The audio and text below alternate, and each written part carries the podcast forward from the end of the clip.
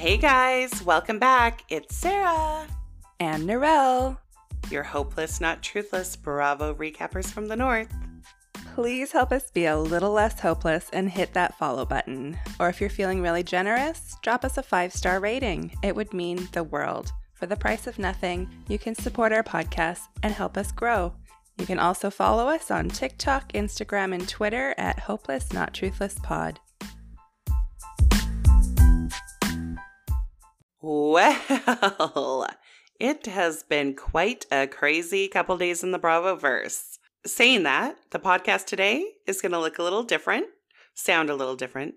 Uh, no OC this week, which we were a little bummed by. I was kind of excited to see where Shannon was going to go, but then a little bomb dropped in all of our laps. So we are definitely going to cover part one and part two of the Rachel, formerly known as Raquel, on the Just B podcast with Bethenny Frankel.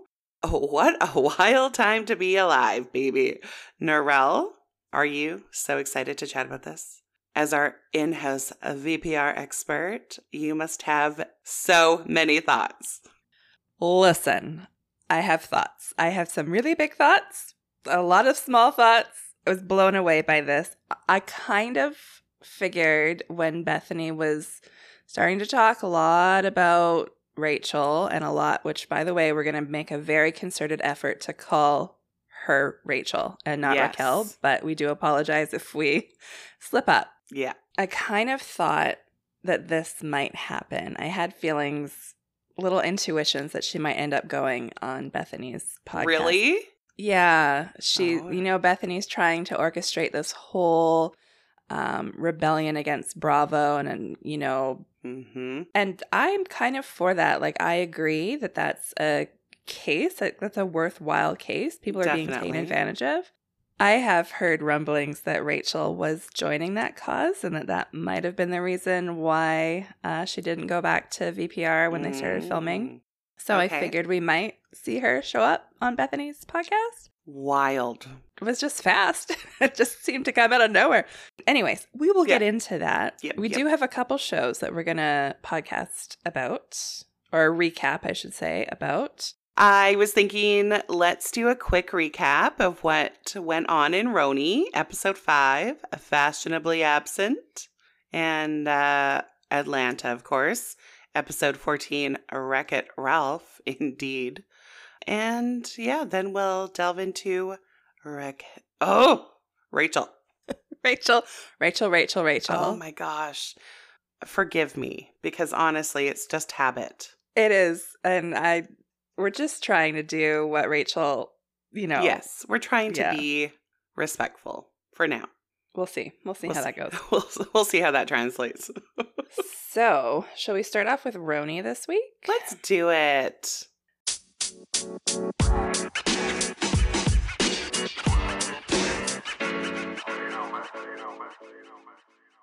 So Jessel invited everybody to her charity event this week. And I wanted to ask you if you thought that Jenna knew right away in that moment, because I kind of clocked a grimace on her face. She was like, "Oh, ooh, um, mm, maybe I think I might have something on." Never said the word event. I'm just, we're gonna start here. She never said the word event. She said, "I have something on. I think I'm doing Mhm. something." Do you think that she didn't know what she was doing and then figured out something to do so that she didn't have to go to the charity event? Or do you think that she really had this plan that she was going to do the Christmas and she just didn't know how to say no in the moment? Yeah, I I definitely right away got the vibes. Like she knew. She knew because I know that grimace. I I I make that grimace. I hate letting people down. And it is so clear to me that Jenna totally is uncomfortable with letting this group of ladies down. But I also kind of feel like there's a degree of, of privacy that Jenna wants. And I only say this because the preview for next week's episode, Jenna reveals she's been single for a few weeks. Mm, You know what I mean? Like there's a, a a degree of secrecy with Jenna yeah. that I don't see in the others. And we did have her explanation when she didn't want to say who she was dating out of respect for the person she's dating. For sure. I wonder if that's going to change now that she's single, if she'll reveal anything. I wonder. I do think she is a lot more private, and there probably is some legitimacy in the way that everybody's kind of giving her a little bit more slack than they would give each other. Agreed. Yes. Yes. Yes. but yes. having said that, I kind of I'm uh, I'm torn because I do think it's well within a person's rights to decorate a Christmas tree with their kid that they've only got Totally. two. She just should have said that that's what she's doing right from the start. She should have. That's an event enough, and then nobody else would have had a leg to stand on. And then we got to talk about Erin bringing up the cackling hags comment. Like, give me a fucking break. I really think this was a bit of a reach, and it was on purpose. Like, Erin is reaching for anything she can, like, clasp onto to try to attack right now. She definitely seems to have a hate on for Jessel. I think Brynn does as well. Like, their reasons are probably legit, but trying to pin her down for this stupid little offside cackling hags, like, that's such a silly thing. I don't think many people would actually be very offended by that. they at least express after this, like, where their kind of true irritation is coming from, and that is Jessel's behavior during the weekend and how she was complaining about any everything and kind of making everybody feel probably not that fun of an environment to be in. But Erin's comment about not knowing that Jessel was working and how Jessel interpreted it, do you think that was right or wrong? Like, was Erin right or wrong in the way that she interpreted it? I have. Uh, I just don't really like Erin. I'm not gonna lie. Like Mm. I think Jessel nailed her when she said, "You are waiting," or in her confessional, she said, "Erin is waiting to pounce on her," and she is. Yeah. She's dissecting every word Jessel says. Jessel kind of says, "You know, I'm British. It's it plays a role in my sense of humor." Which, okay, I I am British. Well, my family is British. And to be fair, kind of tracks. Like it's very obnoxious sometimes. It's dry. I don't think it's obnoxious. It's, It's very dry. yeah.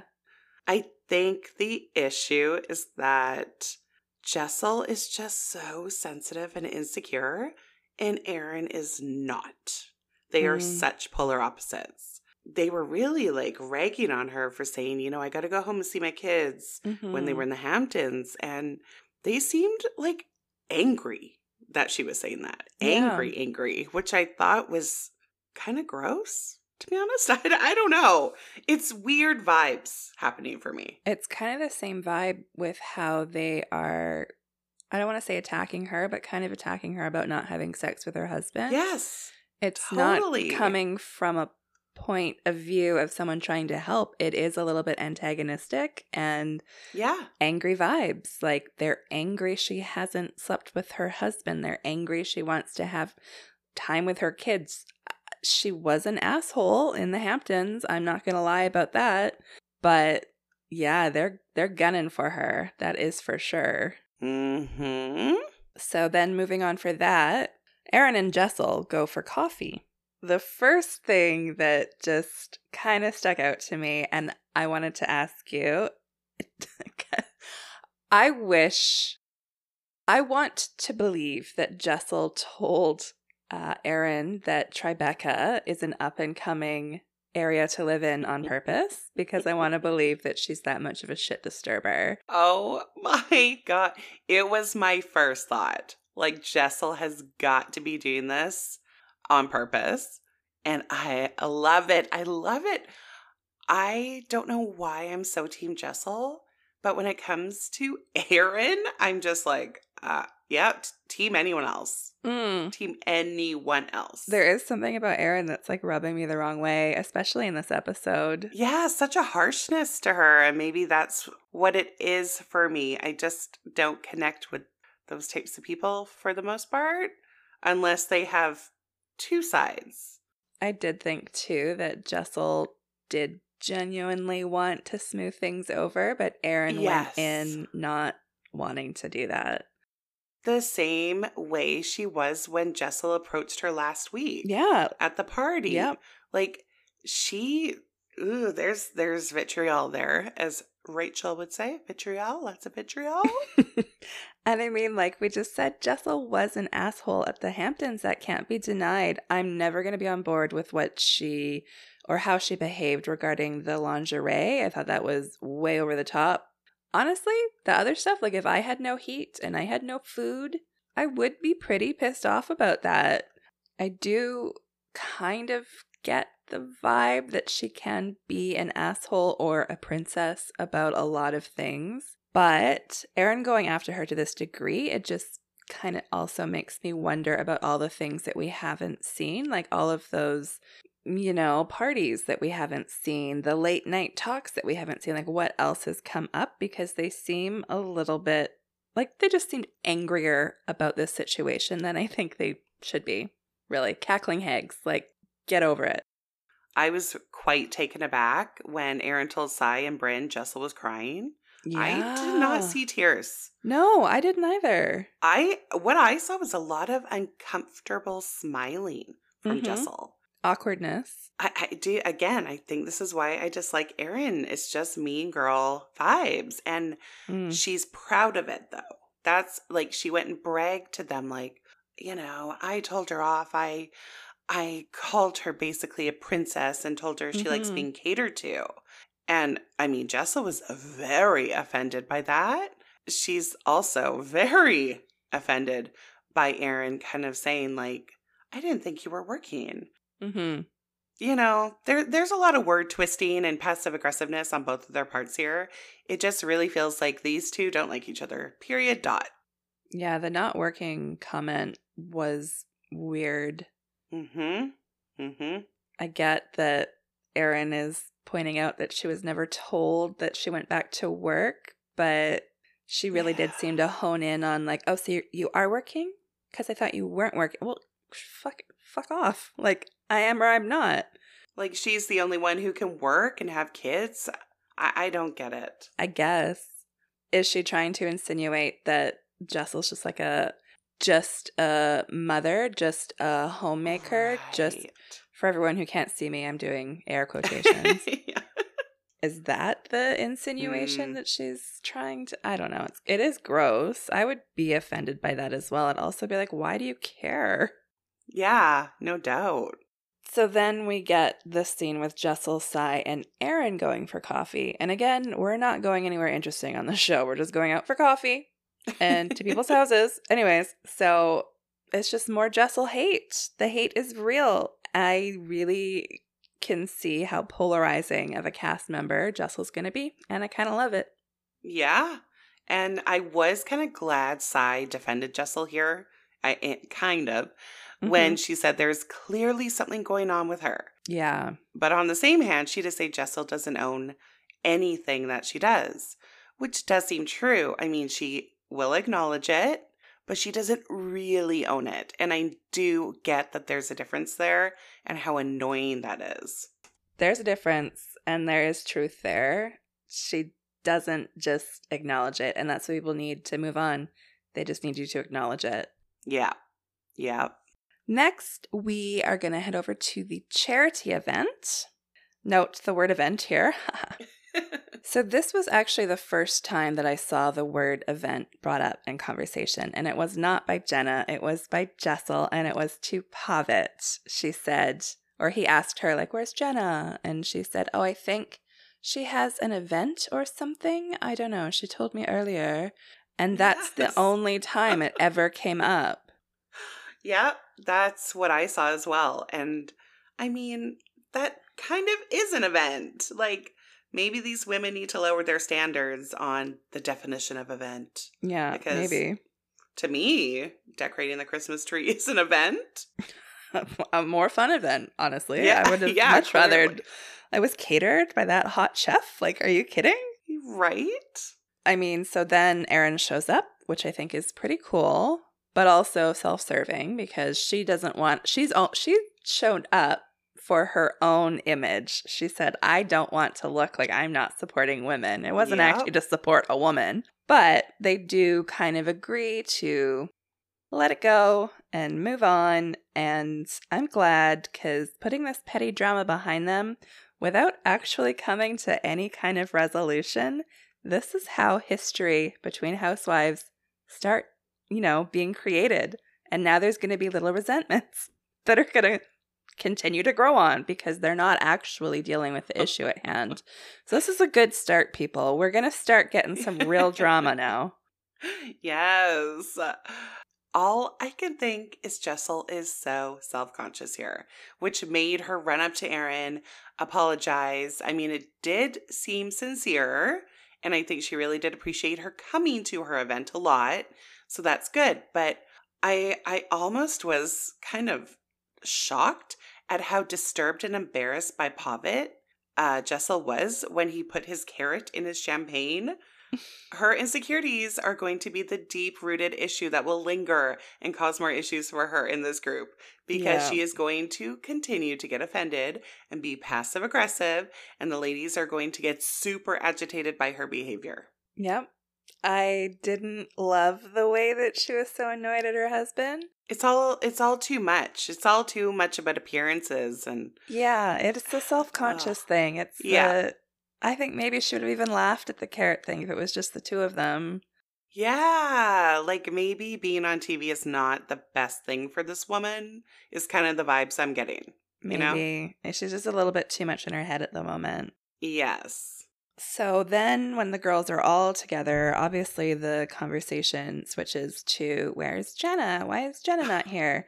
And Brynn, again, shoots her shot, fumbles it, and misses because she tries to liken this, like Jenna not showing up. She tries to say that that is the same thing that she did. And if Brynn had just not shown up to this event and had Christmas tree decorated, she would have been annihilated. But here is the difference, and it is very important. Brynn didn't show up to the restaurant, okay?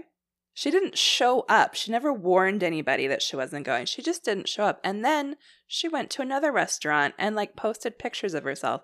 So, for this to be an actual viable comparison, Jenna would have had to go to another charity event and Yeah. posted pictures of it on Instagram.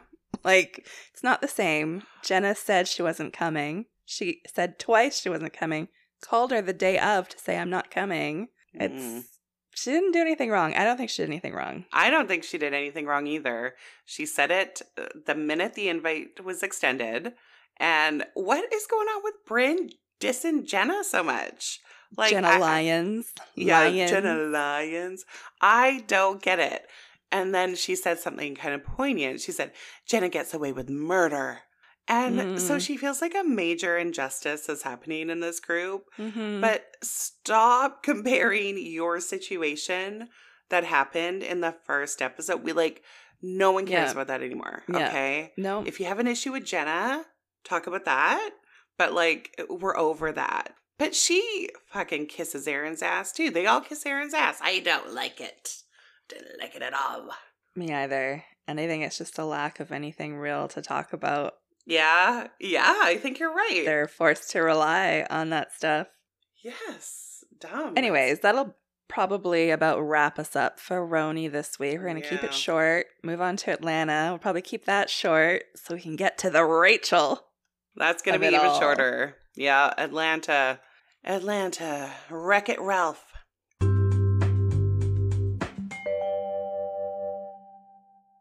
Wreck It Ralph, baby. And we find out Sanya is pregnant. Congrats, Sanya. That's exciting. I'm happy for her. I'm happy for her too. It was the most amusing part of this episode, I think, was watching Sanya trying to surprise everybody with her pregnancy. God, the t-shirts. picture. And the the t-shirt. I can't. This Yeah. woman, I I like her as a person. I just listened to her on I think Carlos King's podcast the other day. She's so sweet. She's so funny. She's just like it's just not hidden for me as a No. housewife, you know. I like that, you know, we're trying different types of personalities, which is good. Yeah. And I want the best for her. But it's just, it's just. She's not someone I hate. She's not somebody that I no, hate. Or no. yeah, I don't know. Just the end scene of her trying to get everybody to look at the Oh. picture and see the words "I'm pregnant" on her shirt, and nobody was. I was cringing. I'm like, I. This is not the kind of uncomfortable I want to be right now. yes. So Drew does therapy this session and talks about therapy a lot this se- this session, this episode. Uh, and I'm super proud of her for staying in therapy despite Ralph not doing so with her. And she knows she needs to be more independent in this relationship. So I was happy to hear her say that out loud. She tells Ralph she's going to be away for 10 days. And Ralph has a big problem with accommodating that. He's busy, y'all. Big plans. Wants to be like Barack Obama. Like this man, I can't. Drew calls him out jokingly and says, You forget you have a wife. Yes, yes, he does. It's almost like he's deliberately acting like a ginormous piece of shit just to instigate a fight. That's the vibes I got. And I feel Drew finally in this episode, it was a good one for me for her because she finally started being transparent and admitting that they're dealing with issues of faithfulness and respect or lack thereof. It's so obvious to me that there's a major disconnect in this relationship. It's obvious to all of us. But now now that she's admitting it, I'm like, okay, let's go, Drew. One question I did have about the therapy, though does she have a different therapist? Because the therapist that she shares with Ralph, who came in for her little meeting on the show, made a comment when he walked in the door. He was like, Oh, it's so nice to see you. It's been ages. I haven't seen you forever. And I'm like, Mm. What? Wait a minute. I thought you were in therapy. What? So either she has another therapist or something is amiss there. I don't actually doubt that she is doing work on herself because there's definitely been a shift in her. She's Yeah. no longer putting up with the behavior from Ralph, and that's great. I think that's the right thing. I'm all about that. But I also felt that this therapy session in this episode was a little bit performative and an opportunity for her to get her side of the story out there and her narrative and how she wants to spin it out there with a therapist to confirm that she's correct. I Mhm. don't love when housewives do therapy sessions I on the hate it. episodes. Like, I think it's weird because there's really no credible therapist I can think of who would be okay with filming a session on TV. No, and I've heard they like actually recycle their therapists on Really? on- yeah, in the Bravoverse. So it's like Like therapists who will yes, film. Oh my god. See, that's what I mean. It just I don't love that look for Drew, No. but I do like that she's, you know, getting confident enough. trying, Yeah. Yeah. Sure. trying, if you will. And then the fact that this fucking man child cannot be left to like handle the house for 10 days. I know you probably have an opinion on this as Uh-huh. the partner in a relationship where you are left to run a house and take care of the kids. And Ralph would have had professional help to do it. Oh, exactly. If he pays his help, that is. uh, um, There's just, I don't know, there's things that aren't adding up in their storyline, and there's a lot of information I think we're missing still. yes, yes, yes, yes. That's exactly it. And we need more transparency from Drew. I don't think we're going to get it from Ralph. So bring Mhm. it on, please.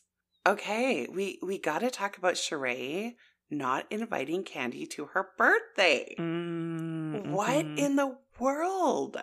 So uh, she was cold. She was icy. She said, you know, because Kandi can't even show up for the group. And this was at a group dinner in front of everyone, embarrassing Kandi. Like, this is a big statement from Sheree, in my opinion. I thought they were okay. I thought they kind of squashed the beef, but clearly Sheree is still holding on to something. And my guess is it's, you know, the comments Kandi made about she by Sheree or she by Sheehan. I don't know. I found this very hurtful. If I were Kandi, I'd be very upset. It's not like Kandi is blowing up the group to hang with her other friends or something. Mm. She's working, right? Like, I don't know. This almost feels like a bit of a planned takedown on Kandi, Kind of like a planned takedown of Mrs. Dubrow. Like, it- it's, I don't like that. Very similar vibes because it really was very bizarre. A big statement for sure. Kandi even said a couple episodes ago that, you know, if she keeps saying no to people, eventually these people are going to stop inviting her. Yeah. It can't have come as that much of a surprise to her. I think you're right, though, that Sheree's motivations here are a bit shady. Like, she might be saying that she just didn't think Kandi would show up, so she didn't bother inviting her. However, I don't think that Sheree's being honest there either. I think it's got to be about what is most important to Sheree and what she's most sensitive about right now, which is her business. And the little comments that Kandi has made, Sheree's holding on to that for sure. God, get over it. Seriously. like, seriously. It's, how long has it been? Get over it. Forever. Yeah. The 17 years that She by Sheree Yeah. has been in business. yes, exactly.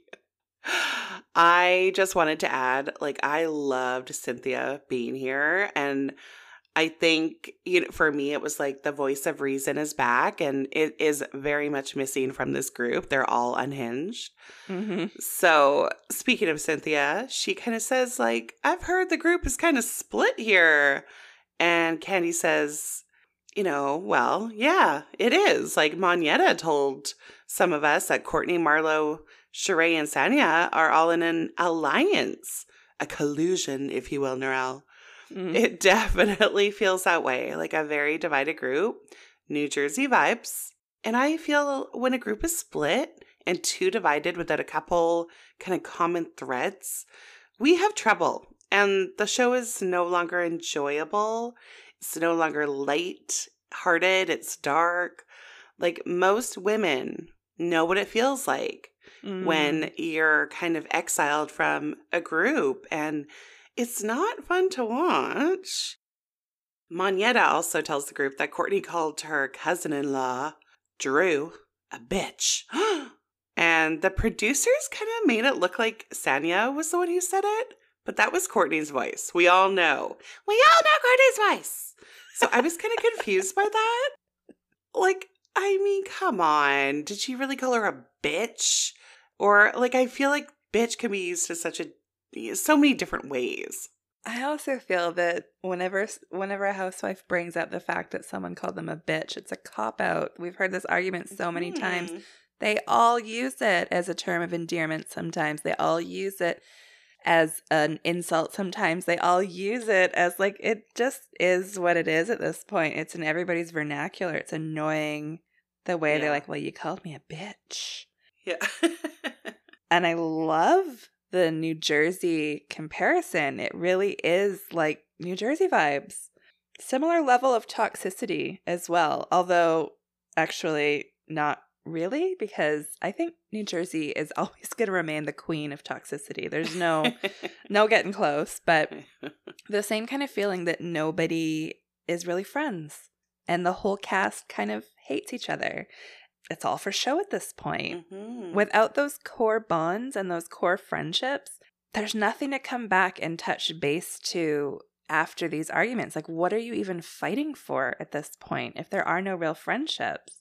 Everyone's just kind of free floating around in storylines that feel really dramatic, but they're not really rooted in any kind of true emotion other than just anger. There's no real desire to like reconcile or find peace or you know, you're not fighting for anything anymore. And that's why it's unenjoyable. Like, I don't enjoy watching. It sounds weird, but I would rather see two people who love each other fight than two people who don't. Yes, because I think for the most part we get a conclusion here. hmm Like with real relationships, but this is it doesn't mean anything to them. It, Yeah. They're fighting for a paycheck. And Yeah. it's obvious at this point. And fighting for the ability to come back next season for a bigger paycheck. fighting for a peach, and it's just getting old. It's getting old. is getting old. I mean, that's kind of a good segue into the podcast with Bethenny and Rachel because Rachel talks about how she was almost groomed by producers to Yes. act up more so that she could make more money the following season. We'll get into it. Yeah. But, uh, should we get into it? Let's get into it, baby. We have a lot to talk about. Narelle, are you gonna lead us lead us down this dark and stormy path? Okay. Well, I mean, pretty well straight off the bat, Bethenny revealed she's never watched the show. And, you know, she's seen clips of it, probably on TikTok, and she did watch the reunion. So basically, right away, I'm getting big vibes that Rachel went on the Howie Mandel podcast oh, because oh yeah. it was the exact same energy during both of these interviews, like the one with Howie Mandel and Tom, and the one with Rachel and Bethenny. Two villains being interviewed by two old has beens who are dying to be relevant again, but not understanding what they're talking about. There were so many instances that Bethenny was like asking questions and she didn't even know how long the affair had been going on for. She doesn't know when the cameras were rolling. Oh, it was so painful. So painful. there were certain things Bethenny should have done a lot more research on that she did not do research on. She could have gotten one of her highly paid interns to do those researches as well. Some of the things she was saying just made me think she really believed that Vanderpump was kind of a different version of Real Housewives. Just a bunch of people who are forced together who don't really know each other. And that's not Vanderpump. Vanderpump is an entirely different beast. I felt like she was honestly kind of bragging about the fact she Mm. didn't watch it. Mhm. And uh, like it made most of her points moot. So there were even times I could tell Rachel was almost like unwillingly agreeing with her Mm-hmm. just to be kind or not rude. She wasn't hosting this podcast, she was opining on this podcast. Mm. She could have gotten away with it if she simply just did it to give Rachel a platform and host it. She made a vital error. Yes, Yeah. opine on Bravo, opine on all those things. But when you jump in and are siding with someone in a huge, huge situation, and you don't know the backstory, babe, what are you thinking, Bethenny? Are you like, oh, oh, Lord, There is so much backstory here, too. 10 years. Way more than Bethenny is obviously even imagining. All she's done, in my opinion, is piss us off even more. Yeah. yes. She was already teetering there with the crab legs.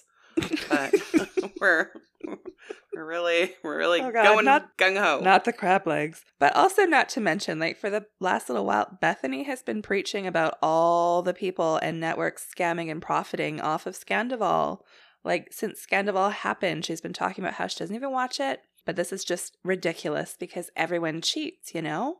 Now she's like, hmm, maybe I can also capitalize off this, over this affair that I have no knowledge about while using the cover of my desire to unionize reality TV cast members. She didn't even pay Rachel for this interview, which I mean, she purposely What? split. Yeah, she purposely split the interview into three segments as well, three parts. It's not that long. It's made even shorter by how many frickin' ads she's put in there. Narelle, I listened to part two this morning. It was what, 38 minutes long? Mm-hmm. And I swear to God, half of it was ads. It was unbelievable. And I timed. How long? How many ads? How many minutes of ads in part one and part two? So it is just over an hour and a half long yeah. um, of podcast material, and Okay. almost 20 minutes of that is advertisement. wow. Okay. That's like worse than a TV show. Yeah, like it doesn't sound like a lot, but in an hour and 20 minute movie, Imagine being interrupted for 20 minutes worth of It's ads. almost a third of it. Holy crikey. Oh, yeah. So she is running to the bank. Bye bye. Uh, or as Rachel would put it, laughing and running to the bank, just like the network. It's this is one of the biggest things that offended me about this is Bethenny Mhm. on her high horse, and she's actually the like the most hypocritical person here. Yeah. Still capitalizing on the the program that she is slandering. Mhm. like, and trying to unionize against. yeah. Well, I get out of here. You don't want anything to do with Bravo. Anyway, she just wants her her royalties. Exactly. She wants that money. They both want that money. Mm, they do.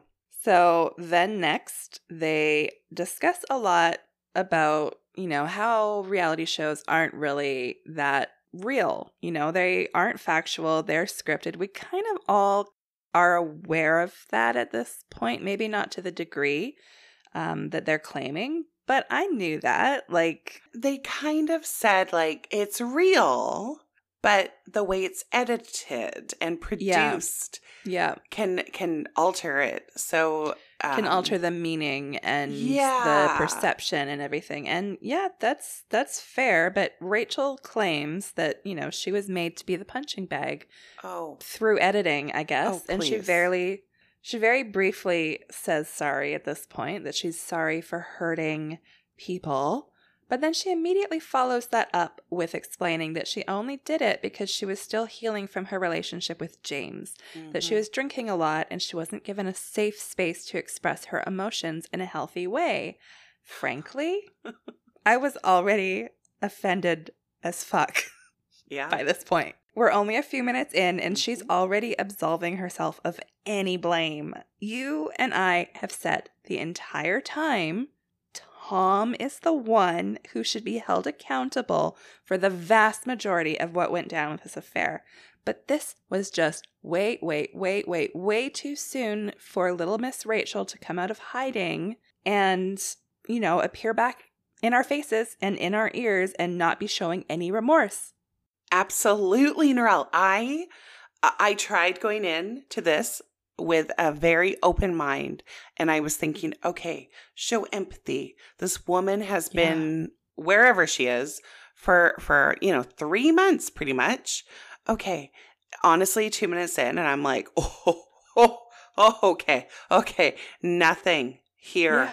And and was it too soon or was it not soon enough? Because it's it's the same stuff Yeah. just on a different platform. And okay, carry on. Sorry. No, it's it is true. It wouldn't have been too soon had she started off with like an apology to her. You know, Yes. Yeah.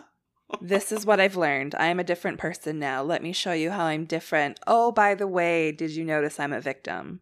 That would have oh. gone over a little bit better. Yeah. Yeah, yeah, yeah. Go the grooming route. The majority of what she's expressing during this podcast is how upset she is that she didn't get paid enough for being a part of the scandal like everybody else did. Like, what exactly did she learn in these 90 days in this expensive treatment program that her parents bought for her? Do I think she needs to be canceled and whipped and beaten? No. Do I think she needs to have her life ruined over this? No, but there is a natural progression to forgiveness that is kind of innate in all of us. Realization and understanding that what you did was wrong, genuine apology and making amends, then forgiveness. If we're lucky, it's followed up by somebody learning from their mistake and changing their behavior and never repeating the mistake. Rachel and Tom didn't make it past step one. Uh, Bingo. They doubled down. And the hypocrisy is just so astounding to me. Like Rachel said, her goal going into treatment was to figure out why she keeps getting into unhealthy relationships and what it is that's causing these behaviors. Mm, But she doesn't elaborate. She doesn't really owe us or anyone that explanation, I suppose. But it would have been nice to hear something genuine because I'm still sitting over here like, what is the point of this interview? It feels like she is just justifying her actions the entire time. And, you know, she says, I, I had heartache due to James. We were drinking. It wasn't a safe space to express emotions. Okay, could those things be true? Yes, of course. It still doesn't justify it, Rachel. No. She slightly alludes to the fact that she, you know, it doesn't give me permission to behave this way. But she is very, very hesitant in taking ownership. Honestly, after listening to this podcast, Narelle, I had a thought. I'm like, I almost don't believe she's done any therapy at all. No. It feels like they gave her a long list of buzzwords to Yep. like kind of throw in the mix once in a while. I don't think she's done any therapy. I think she did some PR training, maybe Yes. with people who need to be fired because they gave her some really bad advice. Absolutely. Howie Mandel. She'll allude to something like, I'm, don't want to say I'm a victim, but then I'll give you a list of reasons for why I'm a victim. yes. It was so bad. So annoying, so frustrating, and so the wrong thing for her to have done. Uh, the next part that happened in the podcast, Bethenny reads out Rachel's Instagram apology and asks her if it's still relevant Ooh. now. Rachel says yes, it is, and she stands by it, and she emphasizes that her need to be loved and her love addiction and how she confuses intensity for intimacy and that she's addicted to the chemical changes in her brain like a drug. Now, Sarah, I find this very curious because a few days ago it was noted on Reddit. Rachel initially posted two apologies on her Instagram, like when this whole thing happened. One of them has been deleted in the last few days. In the last few days? Yes. Yep. In one of them is the one that Bethenny is describing, where she's apologizing to everybody, to Ariana. She's owning up to everything. This is, you know, what Rachel says she stands behind. That she says she still says, like, yes, I feel these things. And then the other one is more talking about her feelings regarding Tom. Which Oh. one do you think she deleted off her Instagram? The one that she stands behind, or the one talking about her feelings about Tom? Uh, Tom. No. No, she stop deleted it. she deleted the one that she Stop it. stands behind. Yeah. Stop it. Yeah, that's what I do when I really believe in something that I've said, I delete it. So, so Bethenny read the one that's deleted. Yeah. I don't know I don't know which came first. Fucking idiots, man. I don't know which came first. If she deleted it and then Bethenny read it or Bethenny read it and then she deleted it, but it's gone. oh, that's good. That's real good. Like I definitely understand the whole love and sex addiction thing. Like it Mhm. involves the same area of the brain. I think we all understand that. I'm not even surprised to hear that this is something Rachel struggles with. It Totally. answers a lot of things, but it's not an excuse. This is where Rachel really begins to try to portray herself as a victim. Like it was just out of her hands because she has an addiction. She was unable to stop herself. I thought standing behind that apology to begin with was a choice in itself.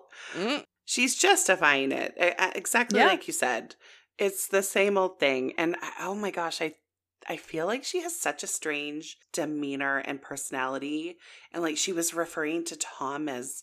I, I had to stop, or that's why I couldn't stop seeing this person mhm. like just plain odd but i definitely feel again she was coached to not say his name which kind of starts crumbling toward the end she's saying it doesn't excuse her or the fact that this affair happened her addiction but i feel like she doesn't believe that and she doesn't want us to believe that she definitely only wants us to see her as a victim of addiction and manipulation and grooming and and and Like I just felt gaslit the whole time. She's saying it's not an excuse, but here's all the reasons for why it's an excuse. It was so painful. She could have, she honestly could have probably gotten a lot of empathy from tons of fans if she came in, was genuine, Yep. honest, Yep. said, you know what? I, I feel like I was groomed by Tom. Uh, tell us the truth. Was this? Uh, uh, anyway, okay, moving on. Bethenny points out that behavior like affairs are celebrated on shows like VPR and Housewives. Rachel agrees that with this cast, it's it's been normalized, like affairs are normal. And she has been looking up to the other cast members as role models, you know, while they're having these affairs. And she wanted to make good reality TV and she wanted to do her job well. And she says, It's been uncanny to see how this specific affair has gotten so much negative attention because everyone else has also had an affair. what the fuck is that?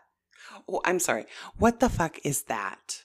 Rachel is comparing her seven month long affair with her friend's very long term partner Mm. to some of the like one night stand Right. affairs that the other cast members have had with, I'm not going to say inconsequential people, but Mhm. nothing of this nature. There is no comparable affair that has happened on that show. how does she not get this?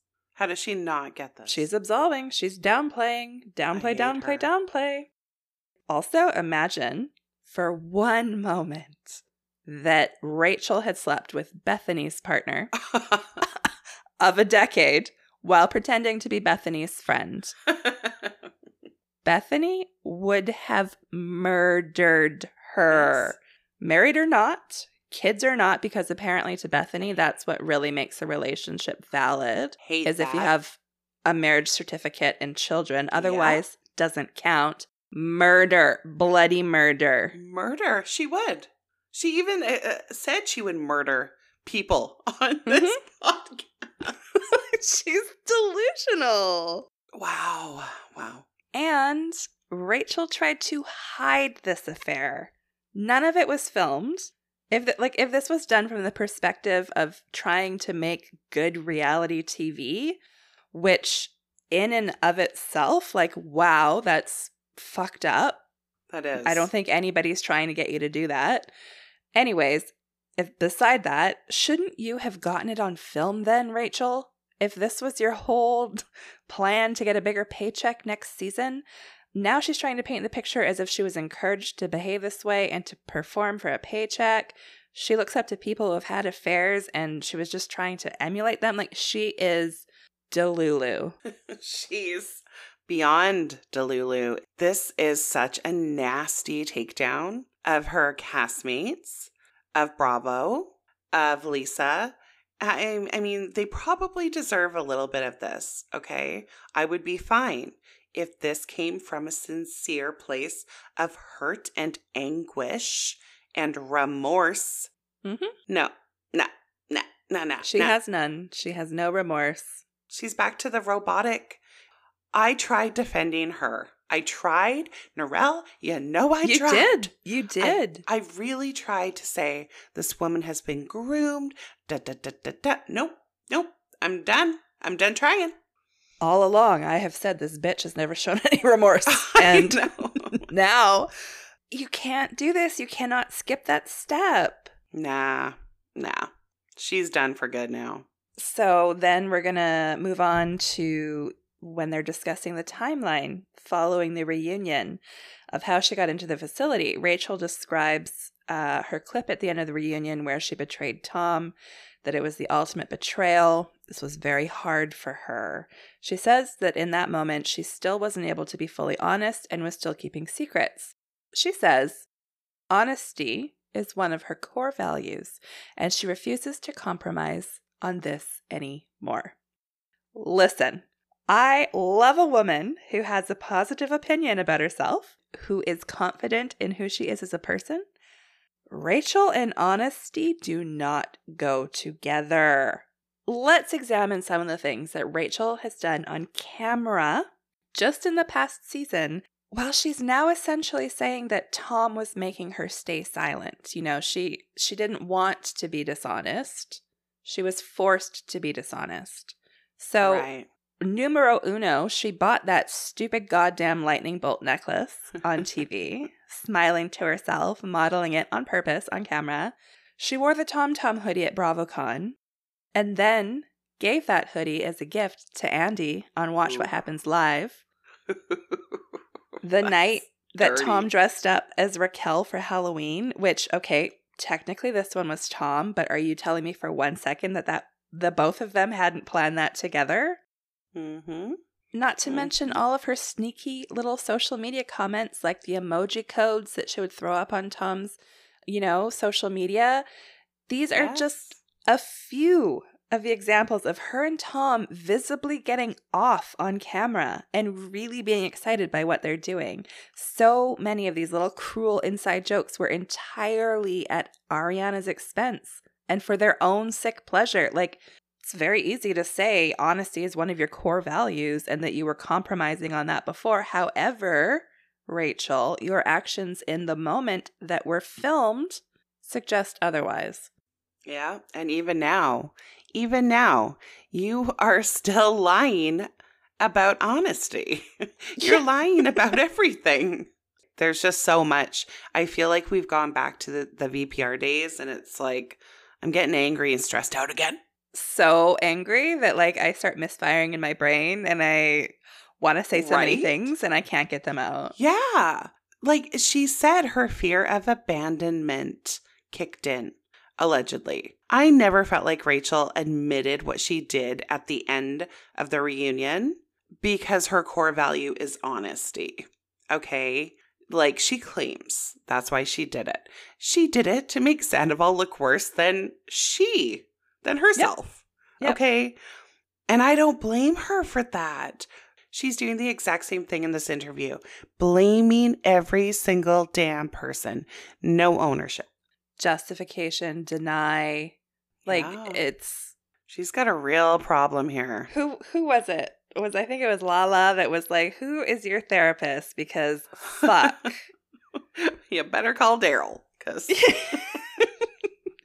so Bethenny asks Rachel why Rachel chose her to be like her first interview, and of course Rachel I gagged. I gagged. I vomited. Rachel blows all the kisses up Bethenny's butt. And she says that the network is running to the bank with this scandal and that Rachel hasn't seen a single penny. In that way, I feel like it's not fair, and I feel like I've been portrayed as the ultimate villain. Basically, she's saying that she's placing the blame on production for dangling the carrot of needing to tell her side of the story. And this right here, this right here is all the proof anybody should ever need about what Rachel's true motivations are. It's not to tell her side of the story, or it's definitely not to show us how much she's grown as a person. It's money. It is dollar bills. Like, she did not go back on VPR. And initially, we both were kind of like, wow, I respect that. Like, that's actually probably a really good call for her. She's obviously Yes. prioritizing her mental health. I, but I would bet dumbfounding. I would bet that Bravo just didn't offer her enough money. And either Rachel, more likely Rachel's mom, found Bethenny, who is trying to get together some kind of class action lawsuit, unionize, go to court against Bravo, and she probably thought she could make more money here. Absolutely. Rachel even mentioned so many people are going back and watching the season that Mhm. I was on to try to actually find out when this started, you know? Like, I deserve royalties.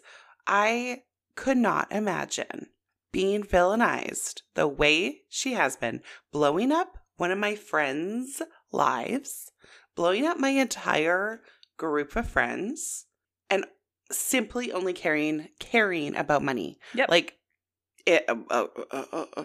So we know why, Bethenny. We know why Rachel chose you, and I think sh- honestly, in her delusional brain, Rachel thinks she's going to be like Bethenny's VP or something. Oh, I think so.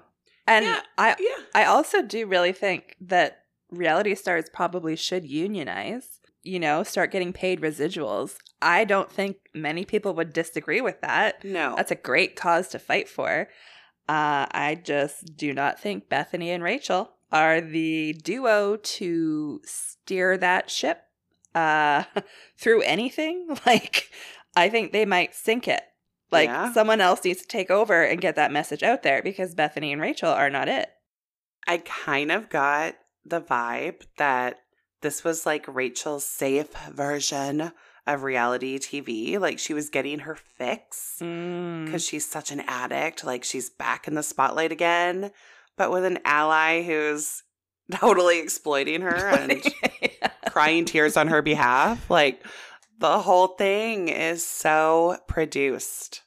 So then Bethenny explains that the more affairs that you have and the more terrible things that you do on shows like this, the more you get paid. Rachel agrees. Bethenny says that that kind of leaves her as a person unable to even pay for the treatment that she just went through. And her understanding is that Rachel gets paid in a year less than what Bethenny pays her interns. Now, Oh. Rachel pauses at this point and says, Really? And then continues on to explain that one of the producers told her, You get paid based on your performance the year prior. So that set her up to already want to perform well going forward to season 10. Then she makes a joke about how she took direction well. When Bethenny said that Rachel doesn't get paid as much as her intern, I have a feeling that Rachel probably told Bethenny, I make $20,000. And Bethenny thought she meant per year, but Rachel meant per episode. Dude, yes. Because TMZ released an article saying that Rachel made like $350,000 a year for one season. Not a year, like that's for two months of filming. Okay. Uh, Yes. This begs the question like, how much is Bethenny paying her interns? Like, can a girl get a loan? I. Are you hiring? Like, Yeah. I would work for Bethenny for that kind of money. I suppose. I would do a lot for that kind of money. No. d- okay, so I definitely noticed that pause. And Lisa Vanderpump, I don't know if you saw this, Narelle, she was on the record with TMZ today, and she claimed Raquel made 361K last season. And that was based off of the previous season's performance. Which was lame. lame. Like she was just James arm candy at that point. So I would say for that, excellent coin. You did all of this for season 11. Yeah. You you did all of this for season 11 and now you're not going to film. Okay. Yeah. okay. Also, loved that Lisa did that little, you know, I'm on my way to work. I can't really talk right now. But it's with the same guy that has done all of Tom's interviews. And she just had that 361K number. Like, Just ready to right go. There, right I'm sure she's got everybody's numbers memorized. Like, oh, but she definitely hasn't listened, right? Right. The Meadows must be like where all the famous people go for treatment, is my guess. I'm sure Rachel could have found an alternate facility for much cheaper. Mm-hmm. Like the rest of the world has to do. Yes, with probably similar, if not better, based off of this interview results. She should get her money back. Y- yes. Sorry, her parents' money back. Yeah. She just feels so entitled to profit off of her bad choices and her mistakes. And the jealousy and resentment that she has towards Ariana, it's, let's be real. Ariana wasn't compensated from the network for the affair. She got brand deals and opportunities because of the way the world responded to what Rachel did to her. It didn't just work out for Ariana, Ariana worked it out for herself Yeah. and turned this true. shit show into an opportunity to advance herself. And Rachel is just jealous that she didn't do any of that. Very, very, very big jealousy vibes. And it's actually really sad that after all of this, these people are focused on the money aspect of it. Like, I would j- probably just want to hide. So, I'm going to say something very unpopular here. I, I'm not a fan of all of Ariana's deals. I, I know she's doing what she's got to do, and I appreciate that. I'm glad she has the opportunity for it. But and, and- okay, so it does kind of solidify for me that reality stars are not compensated well enough. I get that. I just don't know how I I don't know what I feel, but it all feels kind of icky for me. You know? Because because she's capitalizing off of it or Yeah, yeah, kind of. Kind of because th- there's also been a lot of mm, let me say, back and forth on how she's really feeling. When I heard that her and Tom are still living together, that's fucked. That's fucked. That is fucked. I would like to know the reason for that. Yes, I would as well. Does it have something to do with the fact that Ariana is implicit in some business loans that are tied up with the house? And mm. I do know that when it comes to like divorce, which they would be, I'm not a lawyer, okay? I'm just going to put this yeah. out here. So this is all of my own opinion. Um, like when you get divorced from somebody and common law relationships have the same kind of rules, whoever leaves the house first. you're almost forfeiting. Like whoever leaves first, yeah. you are giving up something. And Battle so the in the beginning, I knew that that's why they were staying together. I don't know why now. Um, I do think that's weird, but I I kind of love that Ariana is profiting off of this. Okay. I do think their relationship was probably more of a business partnership towards the end of it. Mm-hmm. In no way do I think that that meant that they had an open marriage. Absolutely. Even if they did, doesn't justify this. No, it doesn't. But I do think that it had become more of a business relationship slash roommate situation, which a lot of long term relationships do. Yes, yes.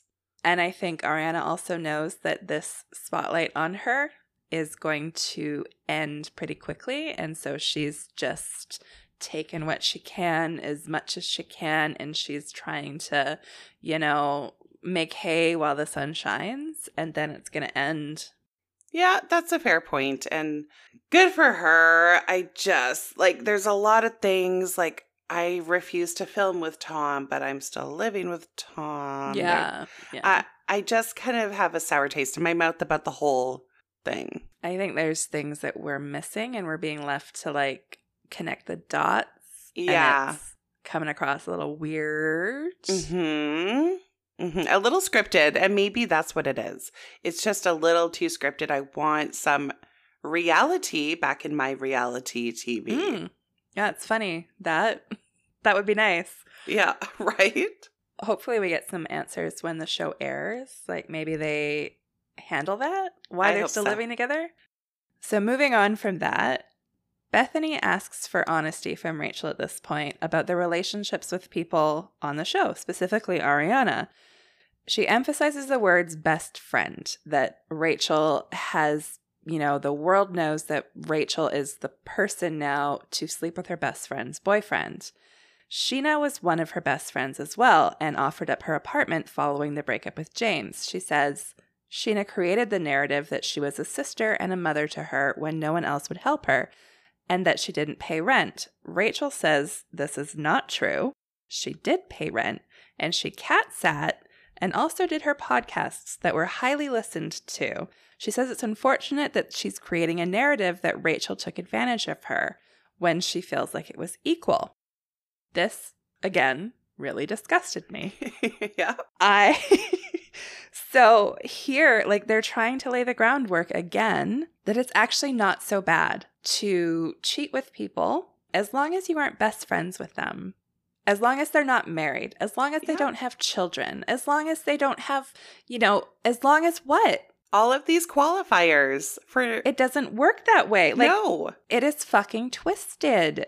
I don't know about you, but I certainly remember the scenes of Rachel crying about what good friends these people are to her. I think she used the words core friends, yes. family during her little glamping trip like whether or not she was there specifically for Tom when they three of them were hanging out and she's saying, "Oh, I was just there for Tom." Like Ariana didn't know that. She thought she was hanging out with you. She thought you guys were friends. Yes. Like the three of them hung out all the time. It's well documented on social media, on Rachel's own Instagram. She's got pictures of them.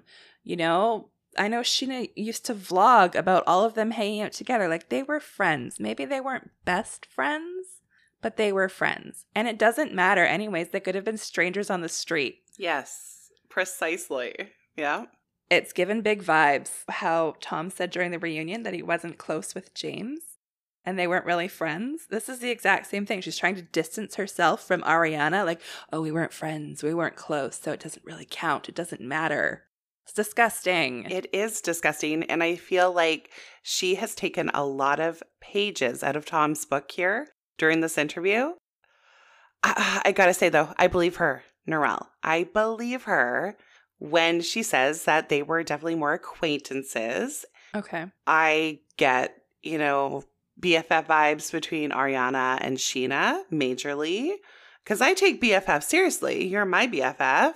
I never got BFF vibes with these two women, Ariana No. and Rachel. And honestly, I think it's mostly because I don't think Rachel is capable of having a female bestie. no. Ever. No. My guess is Ariana felt a lot closer, like you said, a lot closer to Rachel than Rachel ever felt to Ariana. She was she was there for Tom. She was there for attention. That is my absolute guess. That's all I have to say on that. Yeah, I just think Ariana didn't realize that they weren't friends. Yes, exactly. Such a bitch. Hey, we gotta talk about the hatred from Rachel toward Scheana because it was palpable for me. I she seemed disgruntled and shady, like I was there because her cat was being pumped full of mercury and By the way, like- that's I don't think that's a it would have been iodine, maybe. okay. Yeah, well, Not mercury. She's such a liar. It just seemed so unapologetic overall. Her attitude toward Scheana, so entitled, so hard done by. You know, saying Scheana created a narrative about being like a sister to her eh, or like a motherly figure. I don't know, guys. I don't know because I really feel like Scheana did feel that way. I think Scheana behaved that way too. Yes. And uh, like Rachel was behaving like a child, honestly. She was. So again, Rachel is just diminishing another relationship. I wasn't Mhm. that close to Scheana. I was there. I did things. I paid my dues. But she's doing the same thing with all of these people, just completely taking no ownership. What part of her therapy did she work on this? Raul, right? Is this what her therapist taught her? Like the way to grow as a person is to look at the mistakes you've made and diminish them and make them smaller so that you're more comfortable. Like, Yeah. I don't think so. yes, no self analysis. No. I I'm standing by what I said. I don't think she even had therapy based off of this interview. No way. I'm kind of liking this theory. So then Bethenny asks Rachel if she thinks Tom and Rachel's relationship was real. Rachel laughs again and she says that she knows that she would not have been involved in this affair slash secrecy type of situation if she thought there was longevity in this relationship between Tom and Ariana, that everyone close to them knew that the relationship was a lie and that Tom always told her that they were brand business partners that they're a duo on the show and they utilize that for their brand. They talk about how Tom and Ariana still live together. Rachel says she offered Tom her apartment key while she was at the Meadows, and she says it isn't surprising that they're living together now because it's always been this way because it's never been authentic. Bethenny says, so it doesn't matter. They're roommates and it doesn't matter. It's not as deep, and so the breakup is not as deep either. Listen, they were together for a decade. yes. Ariana had frozen her eggs Right. and she was about to get them Oh, fertilized by Tom. What do you need as proof of longevity? Whether or not they are business partners or the sex has gone out of their relationship, they were making plans for the future. It's not up to you to determine whether or not a relationship has, you know, longevity. You can't disrespect something like that until they end it, don't enter it. And what a fucking liar. I'm sorry. Like, she says that everyone knew and that they're just business partners and it was all for show. And yet she blew up her whole damn life trying to hide it from Ariana. Either it means something to Ariana or it doesn't. Her justifications, uh, they're insane. Oh my God. That laugh was so gross. The justification again was disgusting. But saying that, I believe her about this to a point. Like I said before, their relationship, you know, Tom and Ariana's relationship was the topic of conversation Yeah. last season before the affair hit and all of that. And, and and I know you and I just talked about it and we kind of agree like it did feel kind of forced in a lot of ways, but I think the takeaway here is that to Tom and Rachel, this is 100% true. I mean, his thoughts are her thoughts, right? I feel Ariana was far more invested and always has been in this relationship with Tom. Ah, I I also kind of feel like that's part of the reason why the fans got as angry as they did Yep. because we could see how disgusting Sandoval was from miles away. 7 years ago, 10 years ago. Mm-hmm. And I think deep down, we all knew he was going to break her heart somehow, in some way. He just did it in a bigger way than I think any one of us was expecting. And I think that's why the world has rallied behind Ariana Yes. and offered her all of the brand deals and all of the everything. Like, Yeah, yeah. Because I got to be frank with you. Maybe it's not that I find her brand deals gross or whatever. Whatever. I have some sort of feeling about it. I'm happy for her. Trust me. I just, she, she was never a main character on the show for me. She no. was always just kind of Tom's girl, right?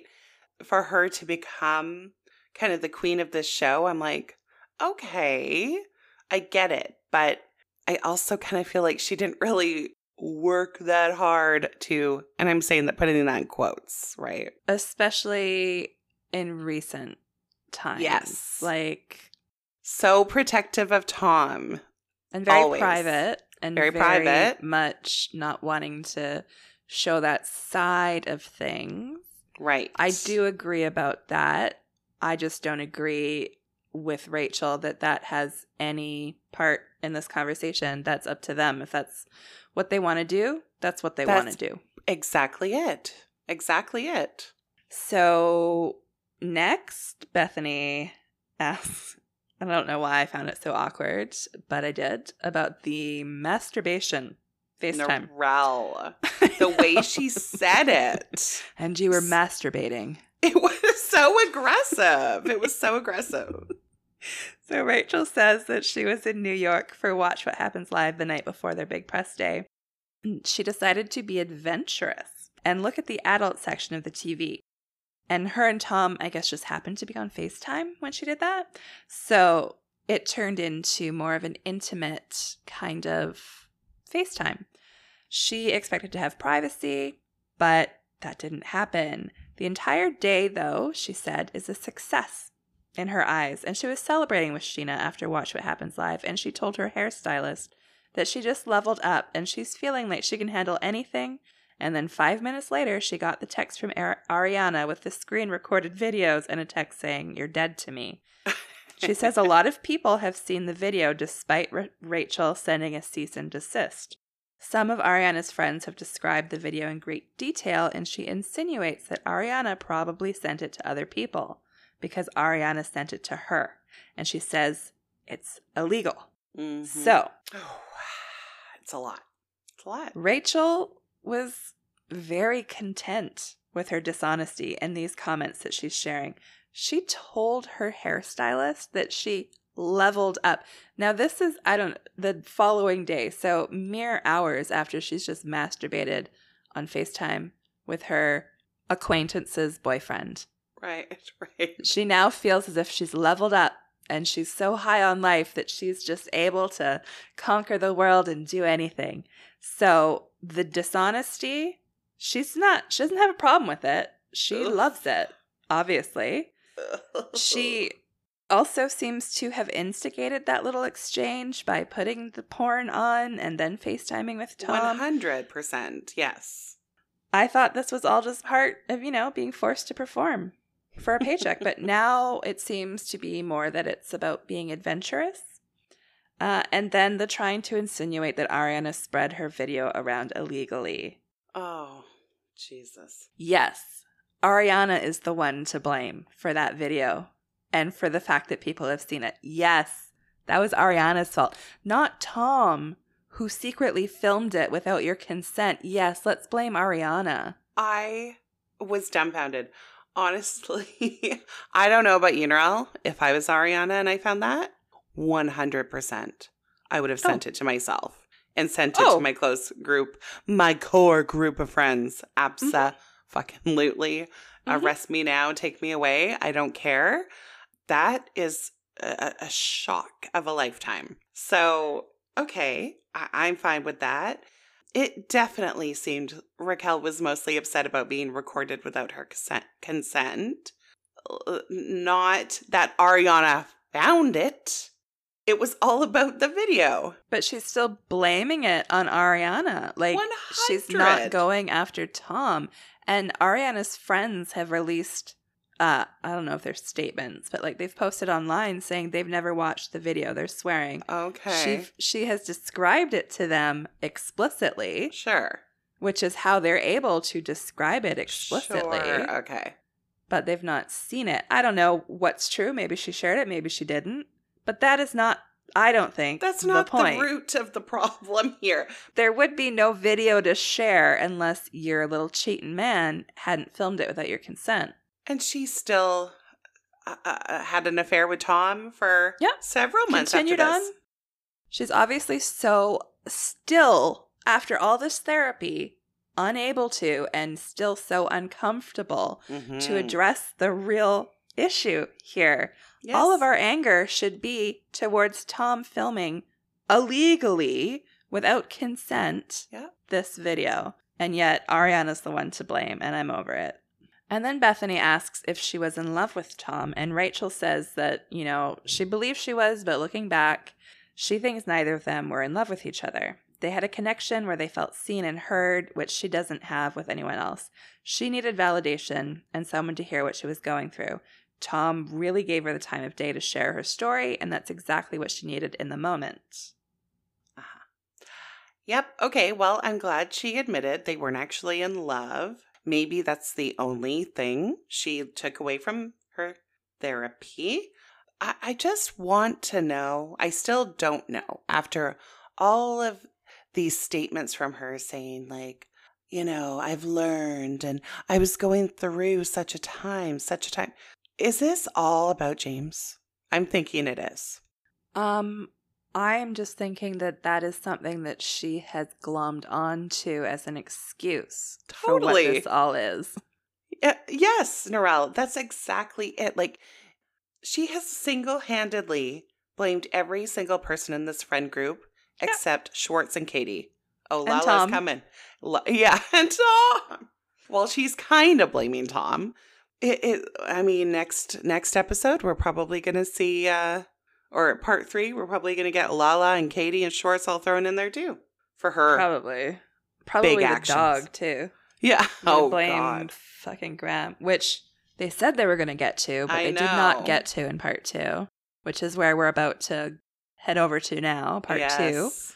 Which I listened to this morning. I rolled over in bed at about 7 a.m. when Matt came in and woke me up, and I was like, ah, time to listen to this podcast. and what a way to wake up.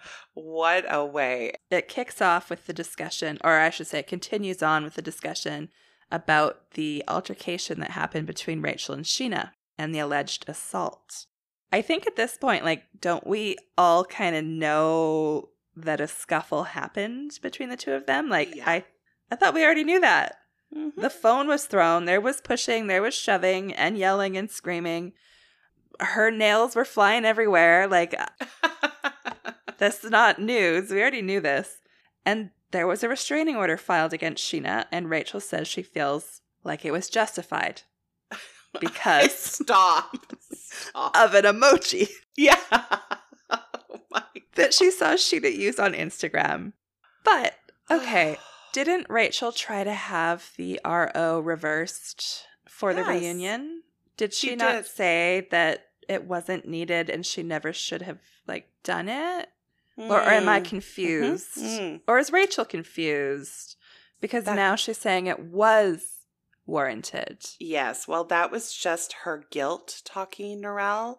She Oh. claim the guilt she claims she had, Right. but never did. Right, right, right. Um, she felt she deserved to be punished. Oh my gosh! Again, so much hatred and anger towards Scheana. The most out of everyone, I'm feeling it from Rachel, is towards Scheana. Okay, of course, I understand about being upset about being physically assaulted, obviously. But again, Rachel seemed more worried about her new iPhone being thrown in the fucking road. So Rachel says, you know, I didn't feel safe and I can't believe like I could be assaulted and still receive so much vitriol. Dude, she really is playing the victim so hard. Do I think Scheana assaulted her? Uh huh. Yes. Yes, I do. Do I think Scheana assaulting her diminishes what she did? No. She is continuing to blame others.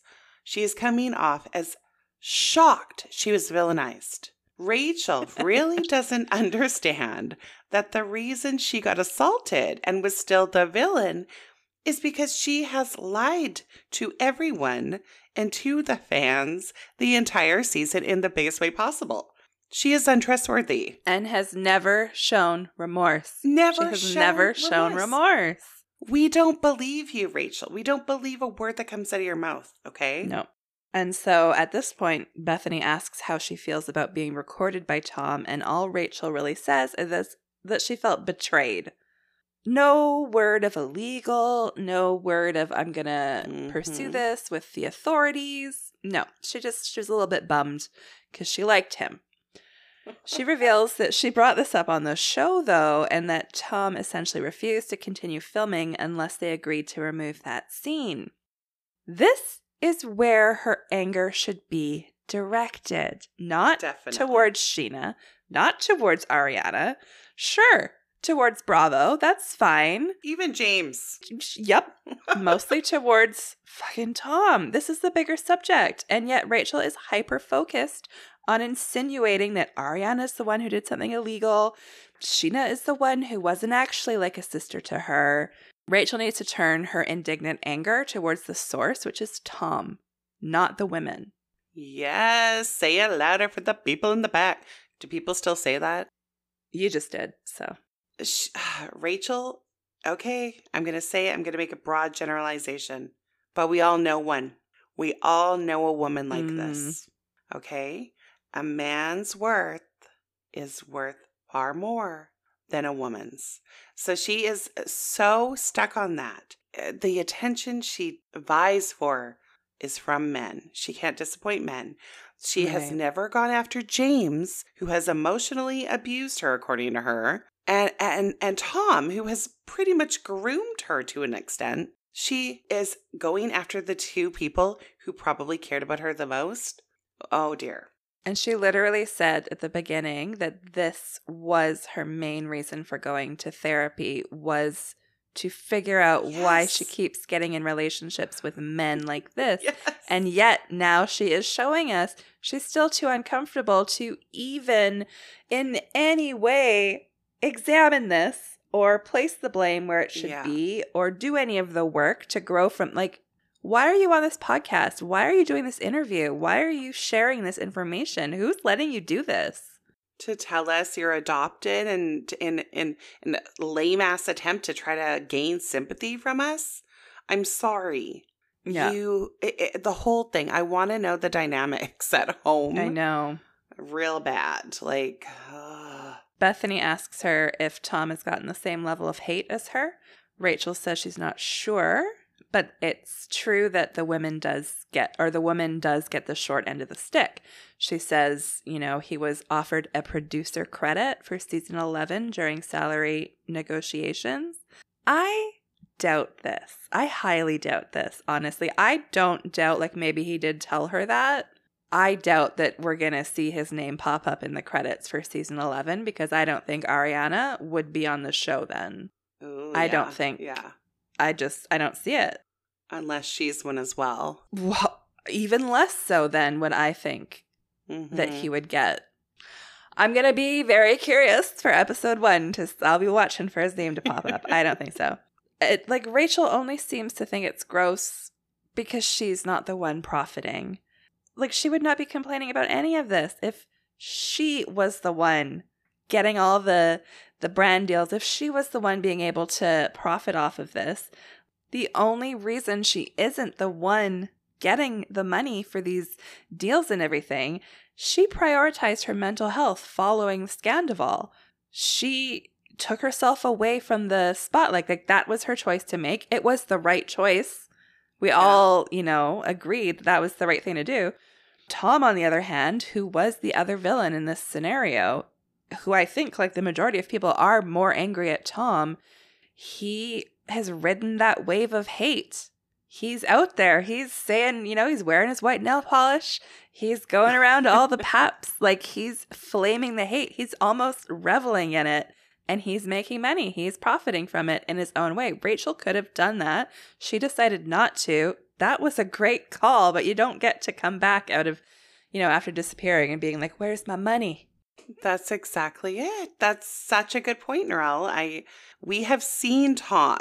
He has put himself out there. He Yeah. has taken the hits. He's taken the beatings. Mhm. We're all kind of over that piece of it now. Whereas Rachel hid away. I understand doing that. If she actually did go to therapy, which I, I again, I'm questioning a lot here. I'm questioning it now too. Oh, like I don't want to be that girl, but if she did actually do that, that's great. But you're jumping back into the lion's den here, mm-hmm. going full force. Yeah. You could have done this in such a different way. Anyway, whatever. Yeah. Oh, when Bethenny said like Sandoval didn't get as much heat at the reunion as Rachel did, I remember you and I having a conversation on this podcast about it because I felt it was a full on, full on attack from Ariana and Lala and James. They were just going in on Rachel so hard. And it did make me feel uncomfortable. And we had a conversation about it. I remember. I remember you telling me this was the first time most of these people had seen Rachel. All of them. Yeah, they had already gotten all of their anger and hatred and vitriol out to Tom. They've already confronted him. Yeah. So again, Bethenny watching this reunion blind, Not knowing the details. not knowing the details, of course she's going to be like horrified. And was it extreme? Yes, I do still think it was extreme. But that's besides the point here. I whatever, I would have been more extreme. And I'm not ashamed to admit that. Like if I was in Ariana's shoes, I thought Ariana was restrained. Okay? Maybe that says a lot about me as a person. Oh, Yes. I, yeah, I don't. I don't. I thought she What part? The cheese grater? that one that one was particularly disturbing to me. I mean, that was weird. That's not Ariana and I have different um, yeah, yeah. Insults, yeah. I guess. Or yeah, you you speak facts more than insults, so. I think like the level of anger was probably what more what I'm talking about, less Okay. so what she was saying. So that like I agree with. I feel like I would have gotten angrier, That I agree with. maybe not like. worsened the things that she should have. It was the viciousness, right? The attack. Yeah, I guess so. Yeah, yeah. Yeah, yeah, yeah. Okay, we're on the same page. So then next, they touched on the fact that Kristen has all of a sudden been presented with a spinoff, and Rachel says she believes it's a way to pay her off and silence her for what she was starting to say about James and how James has allegedly been very abusive to Kristen in the past. So, you know, Rachel is saying this is hush money so that VPR can continue. Now, correct me if I'm wrong, but Kristen wrote a fucking book where she detailed the abuse. I think she kept it anonymous. I'm not sure. I'm not positive if she actually Ah. used James's name Okay. or any of the men's names, but it was very obvious to every single person who has read the book that who she was talking about. Okay. So anyone who is interested can go and read in detail about the things that James has done to Kristen. Uh, it was my first thought. I got to admit, it was my Yeah. first thought when she said that. I'm like, she has a tell-all book, doesn't she? yes. I've never read it. Well, that's just the thing. Okay, you cannot hush the story. Maybe people just haven't been as interested in hearing the story. And the more we talk about what James did, what Tom did, and less Mhm. about how Ariana reacted to what Tom did and how Kristen reacted to what James did, the more these men will have to actually pay for their transgressions. Because Bethenny and Rachel are no better than Bravo in their attempts to exploit this situation for their own financial gain. yeah. And to make it worse, like their main focus of attack is the women. Is the women. Is the women. Always. It's sick. Yeah, it is sick. I agree with Rachel to a point here, saying Scandoval is so salacious and Tom and Rachel are the ultimate villains. So it provided their former castmates that were fired slash canceled a platform again. I, I Mhm. do agree with that. And I'm not loving that they were welcome back on Bravo, to be honest, especially when they were accused of such vile fucking things. Yeah. But you know what? You know what? Um, Kristen had just broken up with James, who she thought she was going to marry, and she was really drinking at that point in her life. Exactly. Exactly. Exactly. And so, how dare I even say this when these dudes have been accused of physical assault, Mm-hmm. grooming, the works? Yeah, it is so ridiculous how society, including myself, are at, go for women. They're easier victims. It's We're pathetic. all so conditioned to do it. yeah. But don't go on a tirade on your podcast, Bethenny, and and yet here we are attacking two women Yeah. on our podcast. Oh my god. we are the worst. We've come full circle. Full circle. Okay, well, delete it all. No. Um Okay, I'm not even going to get into my thoughts on Bethenny reading out Ariana's quotes Oh, from the reunion. Okay. Yeah. All right. No, I will. I will. I will. I am going to get into my thoughts because I would have loved to actually see her read out a list first of what Rachel did to Ariana.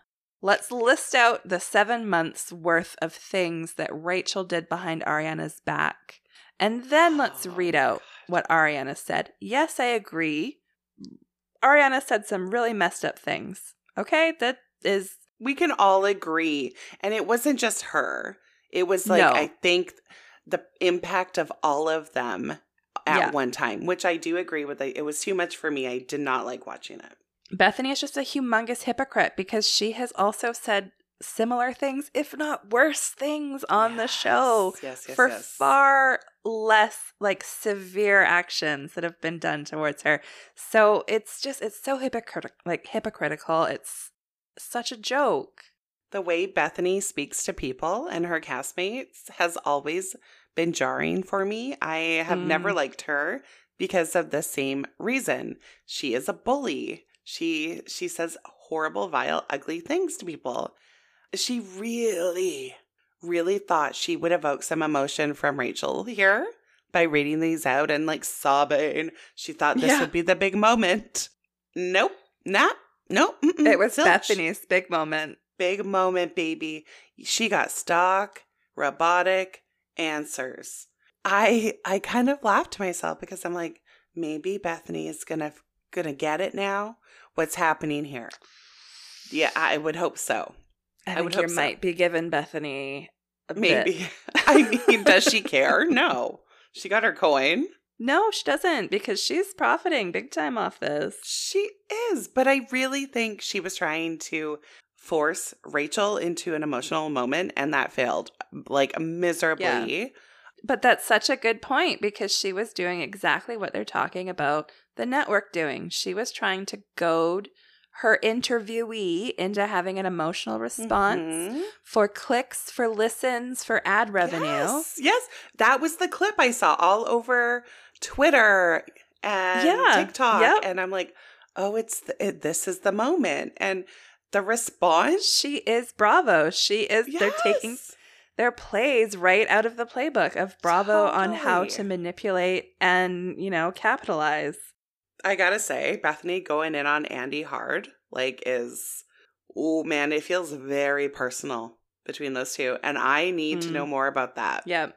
Yeah, there's definitely some hatred. I want to see Andy's face. I want to see the conversation between Andy and Lisa Vanderpump about this podcast. Oh. Uh, the last thing that I wanted to kind of talk about uh, was Bethenny's, the part where Bethenny reads out the definition of emotional abuse. So I wrote it down. I'm going to read this out to you now. Emotional abuse is a way to control by using emotions to embarrass, shame, frighten, criticize, blame, or manipulate another, which unfolds a pattern of behavior over time to diminish another person's sense of identity, dignity, and self worth. So Bethenny reads that out to Rachel. And then she likens it to what happened to Rachel on the reunion, and then I guess in the time following the Mhm. reunion.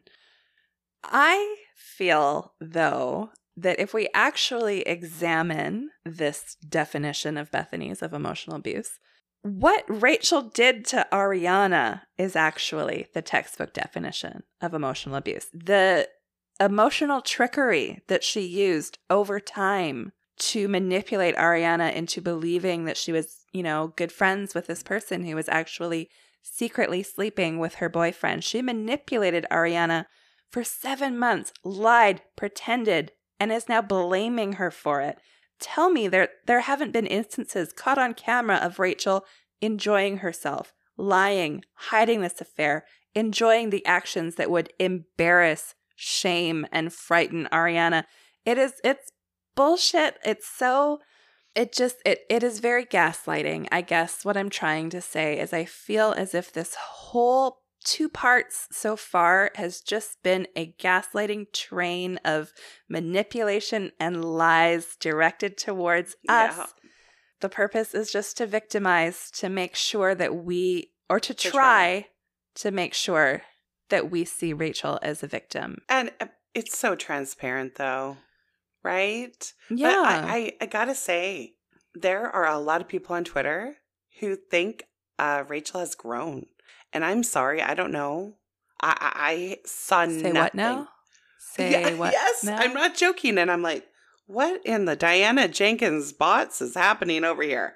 Because I, I like, Did they give examples? No, there's a few. I, I'll try to find some Mm. and send them to you because I was just like, How has she grown? I don't see any change. in height. In, height?